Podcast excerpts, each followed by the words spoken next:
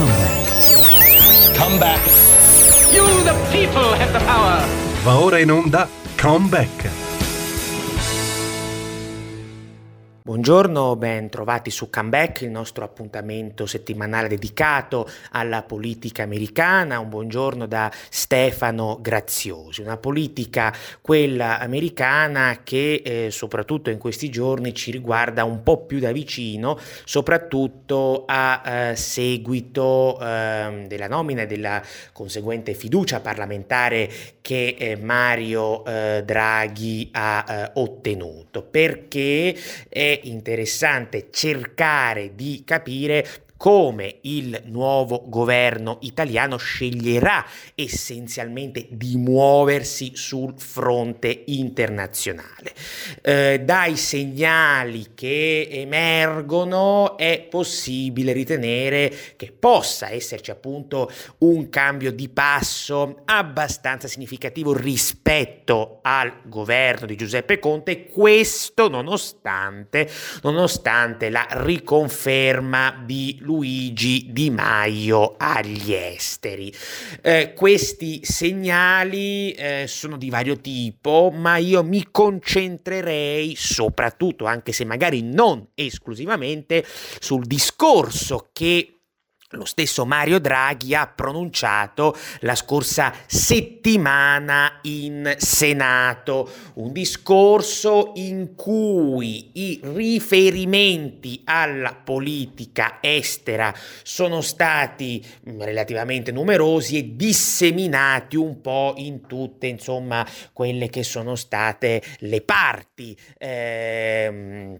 del discorso, del discorso stesso. E da questo diciamo da, da, dalle sue parole è possibile iniziare a, ad evincere qualcosa ecco di come eh, potrà eh, il nuovo esecutivo muoversi sul fronte internazionale senza poi ovviamente dimenticare e trascurare quelle che sono le incognite, i fattori eh, in un certo senso imponderabili a partire, oserei dire, dalle elezioni eh, che si terranno in Germania il prossimo settembre. Però ecco, è secondo me interessante dare un'occhiata eh, dal punto di vista, per così dire, programmatico a quelle che sono le intenzioni internazionali di Mario Draghi. Comincerei quindi con una uh, citazione probabilmente fondamentale, quella che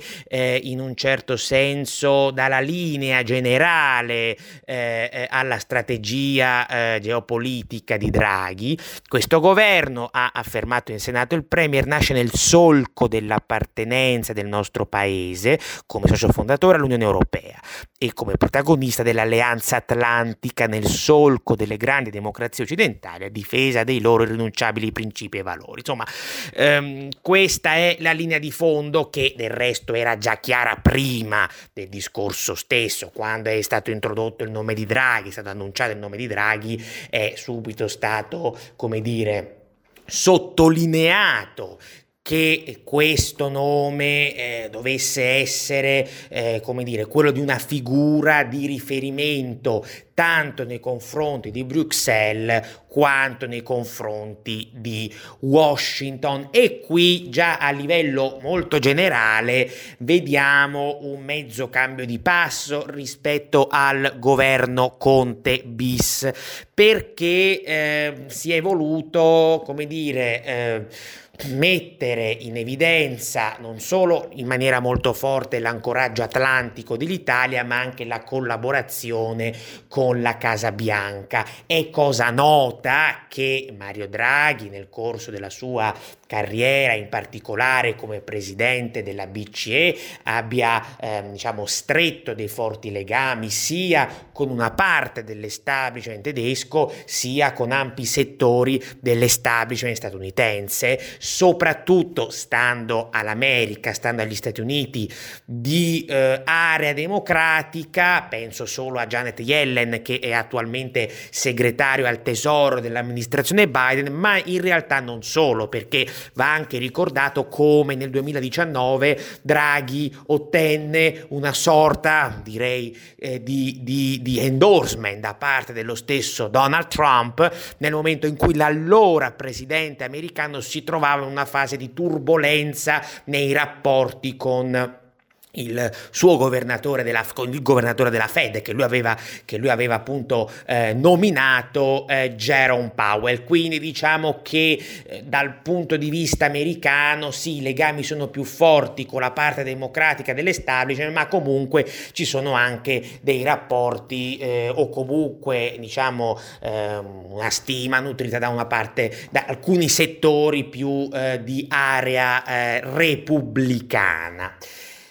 E quindi dicevamo questa prima eh, citazione nel suo discorso non è che ci sconvolge più di tanto, nel senso era qualcosa di noto, ma è interessante notare qui sì un po' il cambio di passo rispetto al governo Conte bis, un governo che lo sappiamo soprattutto per la maggiore incidenza al suo interno del Movimento 5 Stelle aveva, come dire, un orientamento internazionale, non voglio certo sostenere anti anti-americano, ma sicuramente questo sì,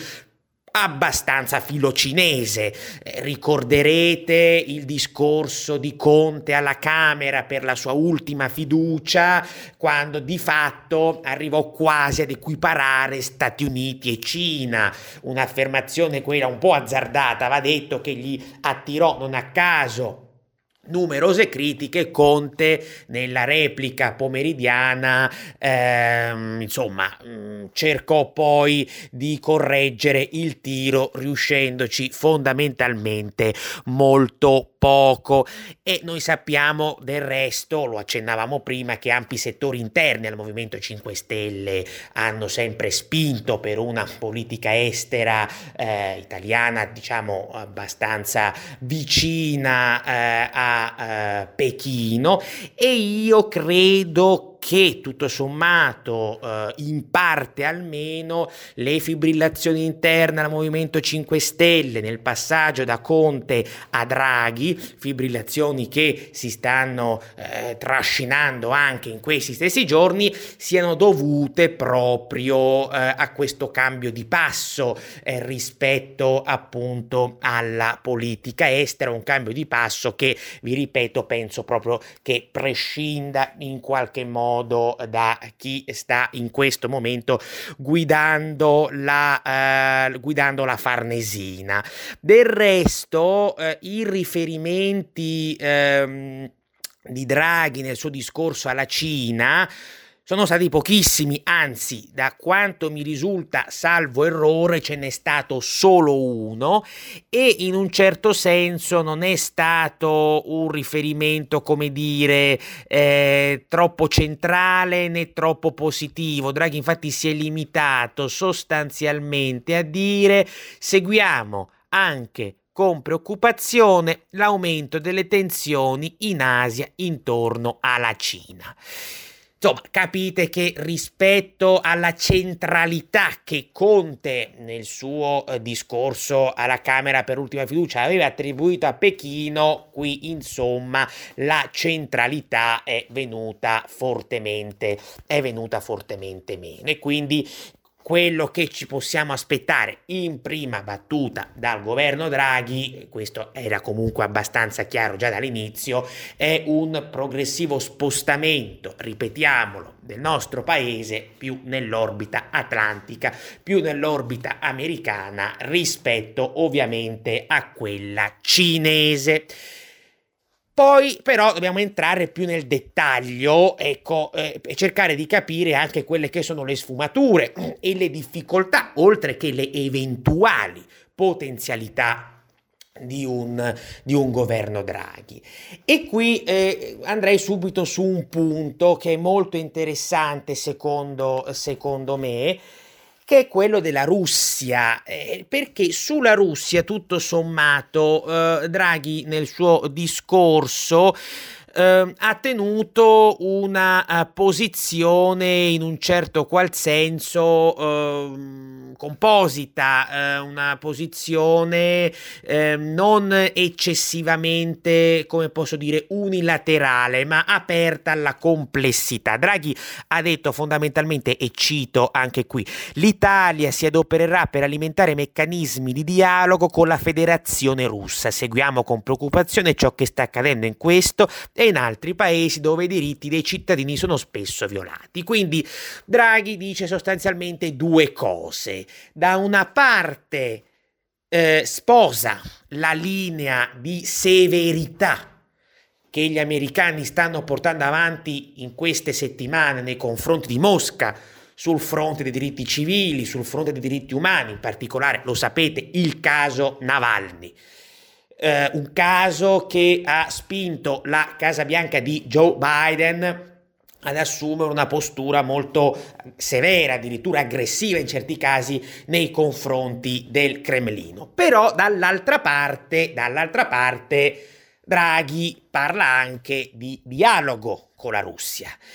E questa è una posizione che eh, non a caso è quella più vicina alla sensibilità tedesca come vi dicevo appunto prima, Draghi è noto per avere soprattutto legami con una parte dell'establishment tedesco e con una parte dell'establishment americano. Sapete bene che eh, da quando soprattutto Joe Biden è arrivato alla Casa Bianca, in realtà anche prima, eh, va detto, però soprattutto da quando lui è arrivato alla Casa Bianca, tra la Germania e gli Stati Uniti, insomma, ci sono un po' di attriti, un po' di attriti dovuti al fatto che eh, la Germania di Angela Merkel sta conducendo quella che si può definire una sorta di Ostpolitik, una Ostpolitik Politik nei confronti sia della Cina che della Russia. E fermandoci adesso al caso specifico russo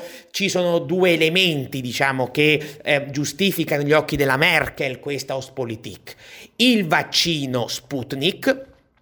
rispetto a cui la cancelliera tedesca si è detta abbastanza aperta nel corso dell'ultimo mese e mezzo, anzi anche eh, posto le basi per un accordo con Putin eh, proprio nella, per una collaborazione sul fronte sanitario a gennaio e poi c'è un altro tema molto spinoso che si protrae da, da, da, da tanto tempo, quindi da prima che Biden arrivasse alla Casa Bianca, che è quello del gasdotto Nord Stream 2. È un gasdotto che eh, la Germania vuole e che invece gli Stati Uniti vorrebbero, auspicherebbero di eh, affossare essenzialmente. E quindi la Germania, soprattutto da quando la scorsa estate è scoppiato il caso Navalny, ha sempre cercato di distinguere le due cose, dicendo un conto è il tema dei diritti umani, su cui noi siamo d'accordo nell'essere più severi nei confronti di, di, di Putin, l'altro conto è il tema commerciale, energetico, più in generale possiamo dire economico,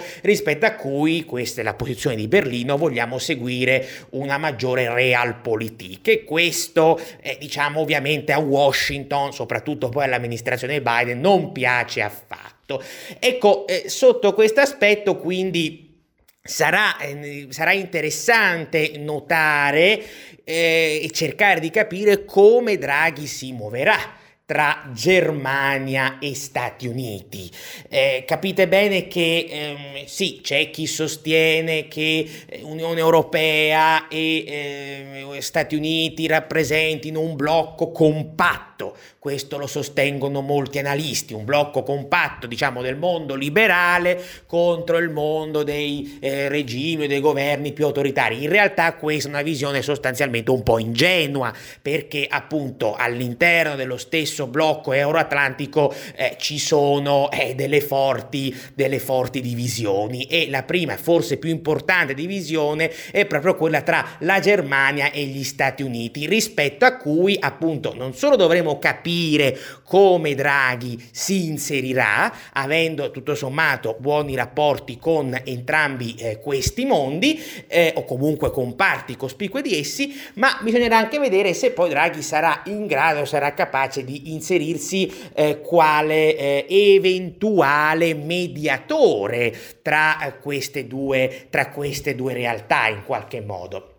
Per cui il tema russo è molto interessante da analizzare perché quello che ha affermato Draghi nel suo discorso non è una chiusura in blocco, una chiusura totale nei confronti della Russia, ma è una posizione più vicina appunto alla sensibilità tedesca, dire, distinguere in qualche modo le due cose. Un conto è giustamente eh, essere severi sul fronte dei diritti umani, un conto però è il tema economico, evitiamo in qualche modo sovrapposizioni. Vedremo ecco come, come Draghi eh, cercherà di risolvere questa questione e se eh, diciamo, i rapporti tra Stati Uniti e eh, Germania ehm, tenderanno a peggiorare oppure se magari proprio forse Draghi riuscirà a, non dico metterli d'accordo, ma a stemperare un po' di queste tensioni. Del resto c'è un altro tema, c'è un'altra fibrillazione, questa tuttavia interna all'Unione Europea, che è quella, eh, diciamo appunto, ehm, inerente eh, all'asse, all'asse franco-tedesco. Anche in questo caso, spesso e volentieri, molti commentatori danno per scontato che l'asse franco-tedesco sia un asse solido, un asse granitico. In realtà le cose non stanno esattamente così. Sono diversi anni in realtà che Francia e Germania su diverse questioni non la pensano esattamente allo stesso modo e quindi anche qui bisognerà capire in che maniera Draghi riuscirà e vorrà tra l'altro inserire. Lui essenzialmente nel suo discorso al Senato ha voluto in maniera un po' generica ribadire la collaborazione dell'Italia con entrambe le nazioni. Cito testualmente, per l'Italia ciò comporterà necessità di, mi- di meglio strutturare e rafforzare il rapporto strategico imprescindibile con Francia e Germania. Quindi questo eh, va da sé, il resto vi dicevo prima, Draghi considerato appunto un, un uomo, un uomo eh, molto vicino all'establishment europeo. Però poi anche lì eh, bisogna andare a vedere perché in un'altra sezione del discorso, quella eh, più legata a quelli che sono gli interessi dell'Italia, per esempio nel Mediterraneo orientale e sulla Libia, beh ecco, per esempio Draghi cita il dossier libico come una delle priorità della politica estera italiana del suo discorso al Senato e noi sappiamo bene che soprattutto in questi ultimi anni sulla Libia, diciamo così appunto, la Francia non ha portato avanti una politica molto filo italiana, anzi ha spesso e volentieri cercato di mettere i bastoni tra le ruote proprio al nostro, al nostro paese, innanzitutto appoggiando proprio il generale eh, Khalifa Haftar, ma poi anche su altre questioni. E quindi questo ci può far forse, forse eh, ritenere che eh, a livello di asse franco-tedesco un eventuale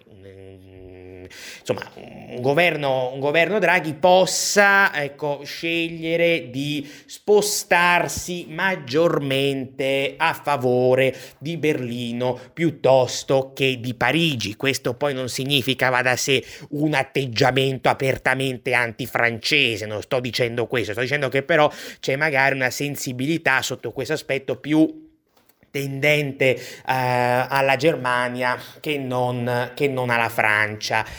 E mm, questo poi però non implica ehm, che si voglia, come dire, creare ulteriori tensioni interne, per cui c'è un passaggio che secondo me è abbastanza interessante eh, del suo discorso, in realtà sono pochissime righe, quando, lui, quando Draghi afferma continueremo anche a operare affinché si avvii un dialogo più virtuoso tra l'Unione Europea e la Turchia, partner e alleato della Nato. Ecco, um, il tema della Turchia, il fatto che Draghi dica esplicitamente ci adopereremo per un dialogo più virtuoso, ecco, quel più virtuoso secondo me è abbastanza significativo perché credo vuole eh, evidenziare come finora ecco, il ruolo che l'Unione Europea, sia a livello di singoli stati, sia a livello di istituzioni comunitarie, ha incarnato nei suoi rapporti con la Turchia non sia stato adeguato e non lo sia stato forse, ipotizzo, soprattutto sul fronte migratorio. Ricordiamo che insomma la Turchia ha, eh, come dire, eh, una grossa leva anche di ricatto, di pressione nei confronti di tutta l'Unione Europea, che sono i flussi eh, migratori, soprattutto. Lo abbiamo visto un anno fa sul confine greco, ma poi non solo, perché eh, il problema ci riguarda anche drammaticamente da vicino nel momento in cui la Turchia sta assumendo sempre maggiore eh, forza, potenza, influenza influenza sul governo di eh, Tripoli in Libia, che è il governo che l'Italia formalmente, tra l'altro, eh, riconosce. Quindi avere una potenza, eh, diciamo così, eh, minacciosa e tendente ad utilizzare la leva migratoria per ottenere quello che vuole alle porte di casa nostra a sud, beh certo non è troppo rassicurante. Quindi è possibile che il governo italiano voglia, eh, come dire, utilizzare, tra virgolette, eh, il dossier turco in vista anche di un maggiore, come dire, compattamento degli stati nei confronti di una realtà, la Turchia di Erdogan per l'appunto, che nei confronti eh, dell'Europa, insomma, eh, non è mai stata troppo tenera e che spesso e volentieri si è configurata proprio come una uh, possibile eh, avversaria, come un pericolo quando abbiamo visto appunto per esempio l'anno scorso, vi citavo prima, la uh, questione eh, migratoria al confine greco senza poi appunto eh, trascurare tutto il tema, eh, tutto il tema del Mediterraneo e anche del Mediterraneo orientale. Quindi diciamo che questi sembrerebbero essere gli orientamenti generali della politica estera di Draghi, gli spazi, gli spazi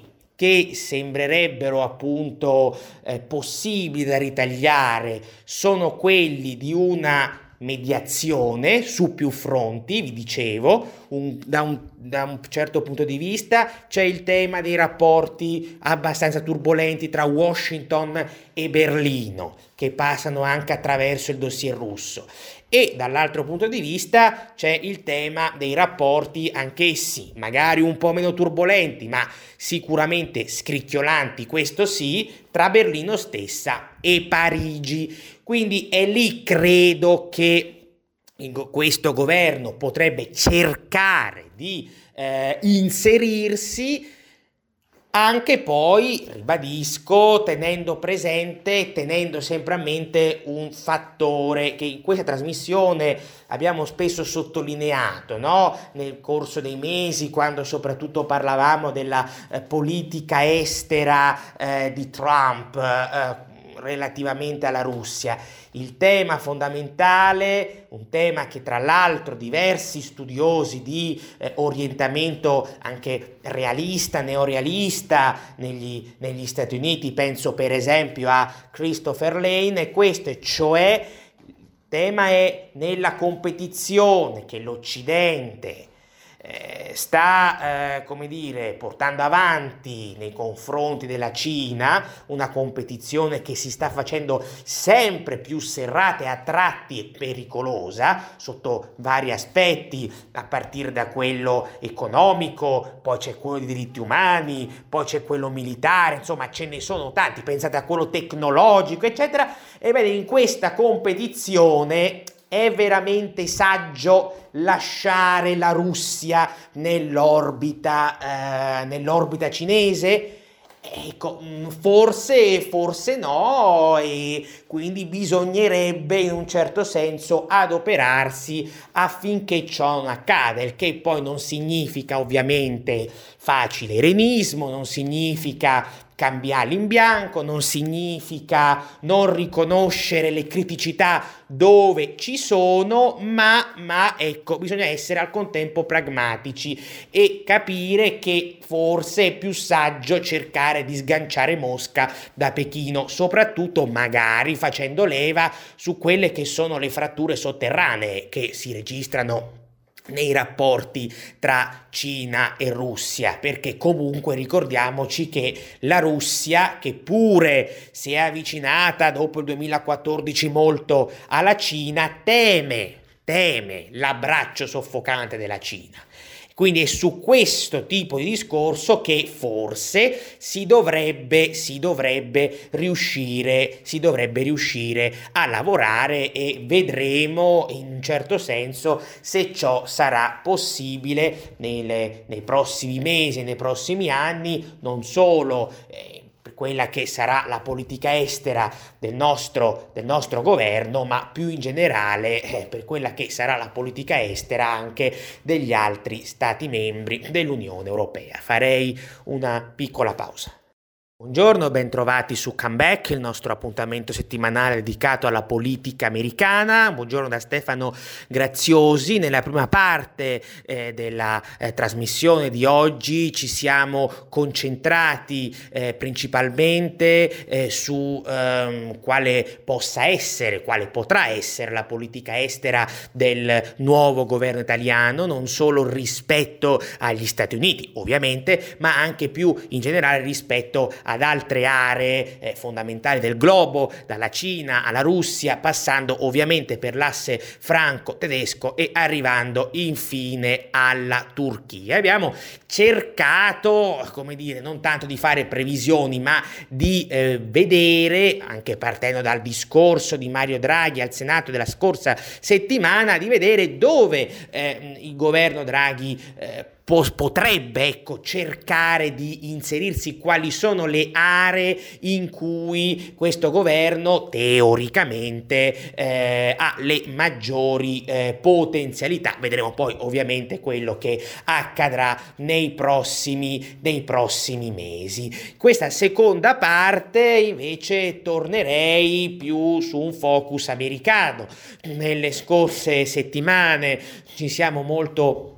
occupati della eh, politica estera di Joe Biden che pian piano sta prendendo forma, abbiamo avuto modo di analizzare nel dettaglio i eh, tortuosi, eh, talvolta un po' ambigui, ma comunque non troppo teneri rapporti tra Washington e Pechino, abbiamo cercato di capire anche Biden che, che cosa stia puntando in Medio Oriente eh, tra Arabia Saudita Saudita, Yemen, Iran. Oggi invece andrei a dare un'occhiata alla politica interna perché oggettivamente diciamo che in Italia non se ne sta parlando tantissimo. Ecco, ricorderete i tempi di Trump, eh, si, si eh, enfatizzava eh, qualsiasi cosa, anche giustamente, eh, per carità, perché insomma tempi, per il tempo di Trump, ricorderete, era molto turbolento a livello politico all'interno della stessa amministrazione americana,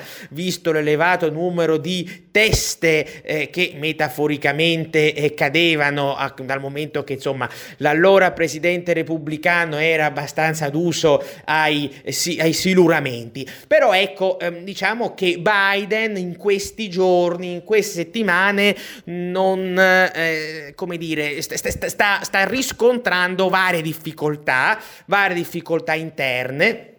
che sono un po' una conseguenza di quello che spesso in questa trasmissione abbiamo eh, sottolineato. Ricorderete, eh, era tra agosto e settembre, quando appunto seguivamo la, la, la, la campagna elettorale per le presidenziali, eh, un, in una delle, delle, delle, nostre, delle nostre, trasmissioni eh, commentai eh, la, um, la convention del Partito Democratico democratico eh, e vi dissi una cosa, questa convention, quella convention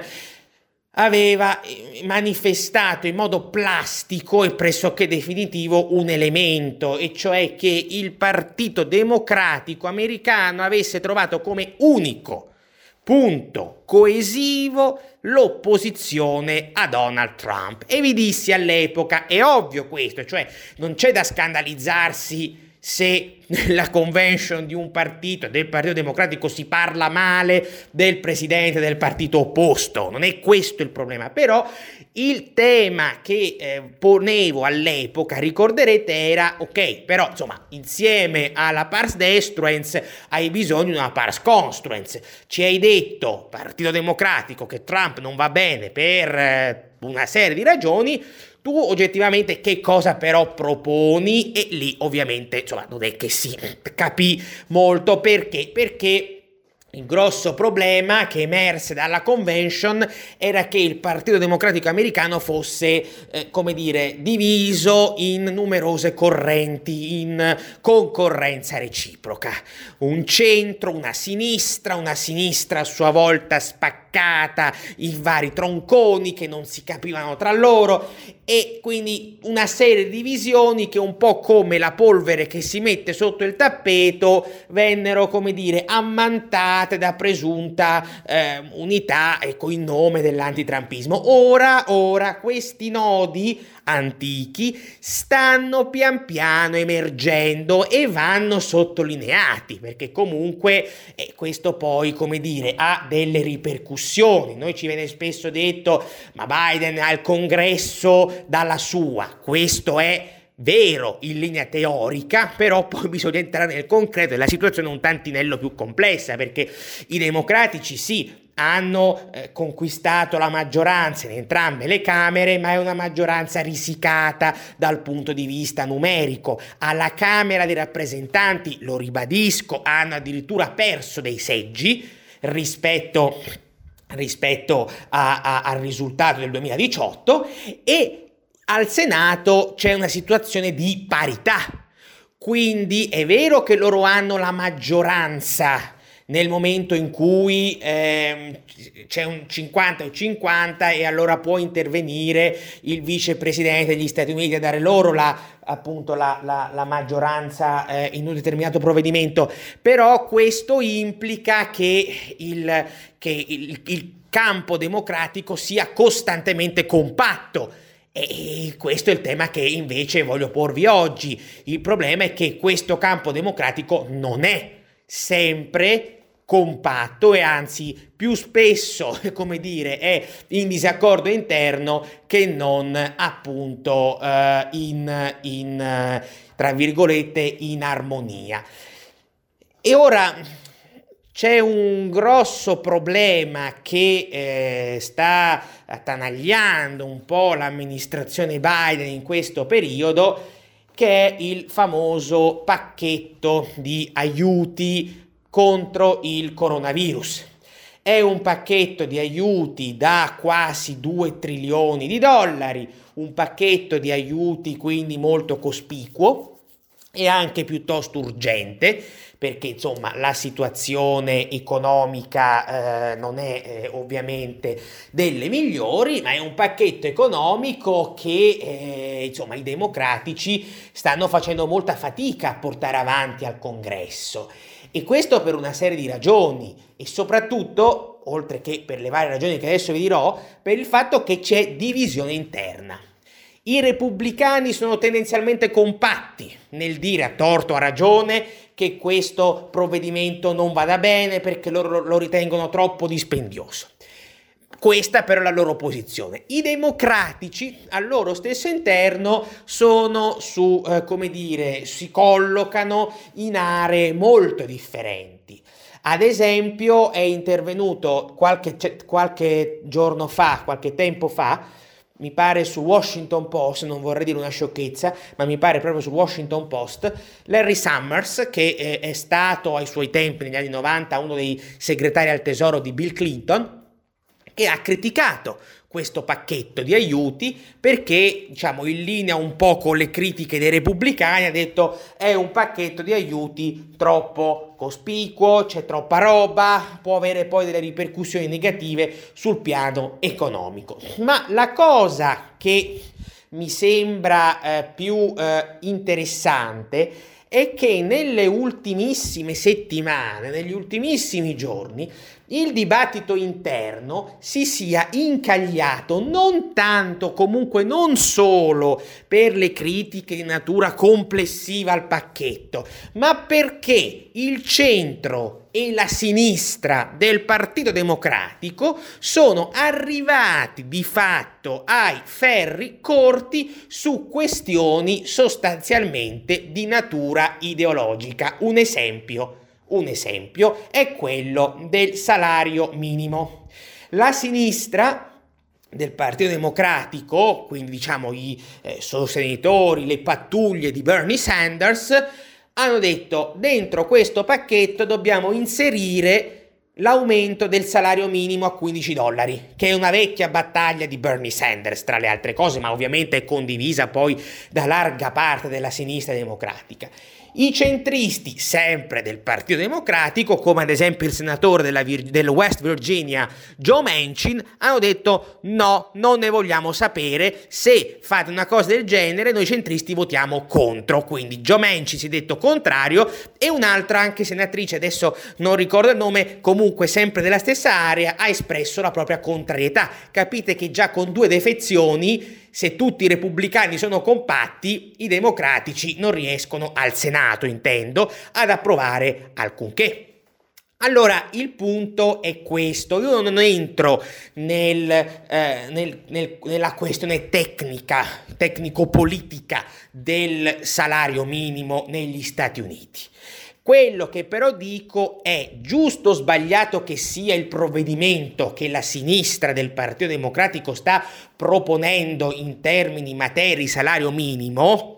esiste anche una questione di priorità. Posto che il salario minimo, e questo è un dato di fatto negli Stati Uniti a livello politico, è sempre risultato un tema divisivo, che senso ha nell'urgenza del momento sugli aiuti per il coronavirus avviare un dibattito su questa questione con il rischio, come di fatto è accaduto, di incagliare ulteriormente l'approvazione del pacchetto? Ma il salario minimo, forse l'aspetto, come dire, più eclatante di questo dibattito infuocato tra centro e sinistra democratica, che purtroppo in Italia viene raccontato poco, non dico che non venga raccontato, ma viene raccontato poco, questo sì, perché poi in questi giorni eh, ci sono stati altri liti dello stesso tipo, ad esempio la sinistra è andata all'attacco eh, sul tema ehm, eh, del, del prestito studentesco della cancellazione del prestito studentesco, che è un altro leitmotiv della campagna elettorale, l'ultima campagna elettorale di Bernie Sanders. Ora, anche qui io non entro nel merito della, come dire, della, del, se, se sia giusto, sbagliato, tecnicamente sostenibile, eccetera. Questo è un discorso a parte. Giusto o sbagliato che sia, si tratta di un altro provvedimento notoriamente divisivo che crea ovviamente delle, delle, eh, dire, delle, delle tensioni dentro il Partito Democratico tra il centro e la sinistra. Quindi che senso ha tirarlo fuori adesso in piena emergenza per, per coronavirus quando sai alla fine tu, partito, esponente del Partito Democratico, che non hai i numeri che non hai numeri parlamentari, sì, ce li hai formalmente, ma nel momento in cui poi ci sono le correnti e ognuna va un po' per conto suo, lo sai benissimo che avrai enormi problemi e con ogni probabilità non riuscirai a portare a casa il risultato. Ecco, questi due esempi, ma ce ne sono anche altri in realtà, ma questi sono i due esempi principali in cui stiamo eh, scorgendo, noi stiamo notando la divisione fortissima interna al Partito Democratico tra una sinistra sempre più agguerrita, sempre più battagliera, che vuole portare avanti le sue battaglie e un centro che, insomma, dal canto suo non è che sia, ecco, diciamo così, eh, felicissimo, così come ricorderete durante le prime settimane eh, alla Casa Bianca, Biden, ne abbiamo anche parlato in, questo, in questa trasmissione, ha siglato un elevato numero di azioni esecutive, la maggior parte delle quali molto molto molto spostate a sinistra. E anche quelle azioni esecutive hanno fatto storcere il naso ai parlamentari centristi del Partito Democratico, soprattutto oserei dire quelle in materia ambientale, perché come sapete ci sono diversi problemi anche con i sindacati negli Stati Uniti, soprattutto in determinati determinate aree, penso alla Pennsylvania, ma in realtà non, non soltanto. Quindi Biden eh, si sta trovando in una diciamo, difficoltà perché comunque, ecco, quello che vi dicevo quest'estate, i famosi nodi pian piano stanno venendo al pettine quello che rischia il Partito Democratico americano è sostanzialmente la paralisi interna. Il ragionamento che vi faccio è molto semplice, quasi banale. Se non riescono a trovare la quadra rapidamente su un tema che teoricamente dovrebbe essere di unione come il pacchetto di aiuti al coronavirus, come può sperare Biden di portare a casa, per esempio, la sua ambiziosa riforma sull'immigrazione, che lo sapete, il tema dell'immigrazione, ve lo dico sempre, come quello della sanità in America, è tra i più divisivi che possano esserci? Il grosso tema è questo qui, senza poi, senza poi trascurare un altro fronte che è quello della politica estera. Mi pare che vi avevamo fatto cenno anche la settimana scorsa, forse. Tra poche settimane Biden, entro poche settimane, entro maggio, Biden deve decidere che cosa fare in Afghanistan. Quindi deve decidere se completare il ritiro delle truppe che Donald Trump aveva avviato, oppure se restare in loco e magari incrementare anche il numero di soldati presenti sul territorio. Questo è un grosso, è un grosso dilemma che lui ha, perché da una parte, eh, diciamo così, eh, le alte sfere della, della, della, politica estera, qui penso al Dipartimento di Stato, diciamo più l'establishment clintoniano, dice devi restare, devi restare perché se te ne vai poi si crea una maggiore instabilità, c'è il rischio che l'Afghanistan rice- torni ad essere un ricettacolo di terroristi. Dall'altra però se lui resta o addirittura incrementa il numero di truppe americane in Afghanistan e crea le condizioni anche qui per uno scontro interno al Partito Democratico, nuovamente tra i centristi, diciamo di area clintoniana e la sinistra sinistra come Bernie Sanders, Elizabeth Warren, Alexandria Ocasio-Cortez, tutte figure che in questi anni hanno sempre costantemente ripetuto siamo contrari alle cosiddette, le chiamano in America, guerre senza fine guerra senza fine di cui l'Afghanistan è, come dire, la, la, il principale, il massimo esempio, perché lo sapete, eh, va avanti questo conflitto dal 2001 e, ed è diventato eh, più, la, la, guerra più lunga in cui gli Stati Uniti nel corso della loro storia siano rimasti appunto invischiati. Quindi c'è un tema non solo di, di consenso interno in termini generali, ma c'è proprio un tema di tenuta degli equilibri interni al partito partito democratico. Quindi l'amministrazione Biden, che insomma è in carica da, da poche settimane, già si trova con non pochi problemi. Questo poi non vuol, non vuol, dire che non riuscirà a portare nulla a casa al congresso, ora questo poi lo vedremo nelle prossime settimane, nei prossimi mesi. Biden sta cercando tra l'altro di corteggiare, soprattutto al Senato, qualche parlamentare repubblicano soprattutto credo tra i famosi sette repubblicani, senatori repubblicani che hanno votato eh, a favore della condanna di Donald Trump eh, durante l'ultimo processo di impeachment, però capite bene che è una situazione sempre più balcanizzata proprio all'interno dello stesso Partito Democratico. Quindi questi sono elementi eh, che vanno sempre tenuti presenti, vanno, vanno eh, come dire, ehm, vanno monitorati attentamente perché poi è ovvio che l'instabilità interna americana delle, a livello politico non può che, non avere, non può che avere delle ripercussioni poi per, per ehm,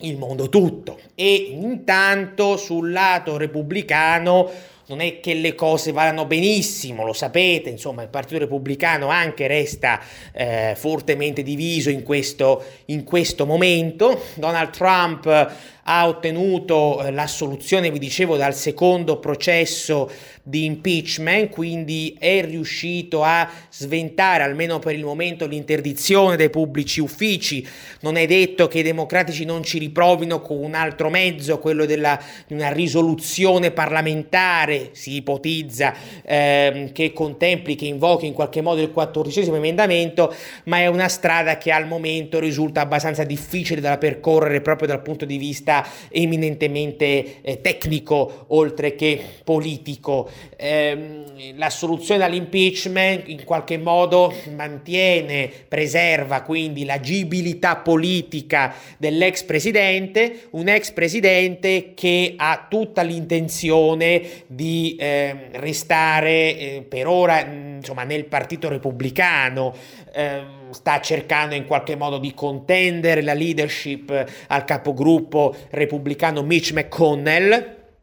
Poi questo non vuol dire che necessariamente Trump si candiderà di nuovo, sia che sia una una ricandidatura alla nomination repubblicana nel 2024, sia che sia una candidatura al Senato nel 2022, questo, questo non si può sapere adesso, è troppo presto per, per capirlo, però ci sono due dati oggettivi. Punto primo, Trump vuole continuare ad essere l'uomo chiave, la figura chiave del Partito Repubblicano, quindi il leader riconosciuto del Partito Repubblicano. Punto secondo, i sondaggi per ora, per ora continuano a registrare che la base repubblicana è in maggioranza favorevole all'ex presidente. Quindi con questi due, diciamo, con queste due leve è ovvio che Trump vuole mantenere, come dire, un piede, forse addirittura due, nell'agone, nell'agone politico, mentre eh, i big del Partito Repubblicano si dividono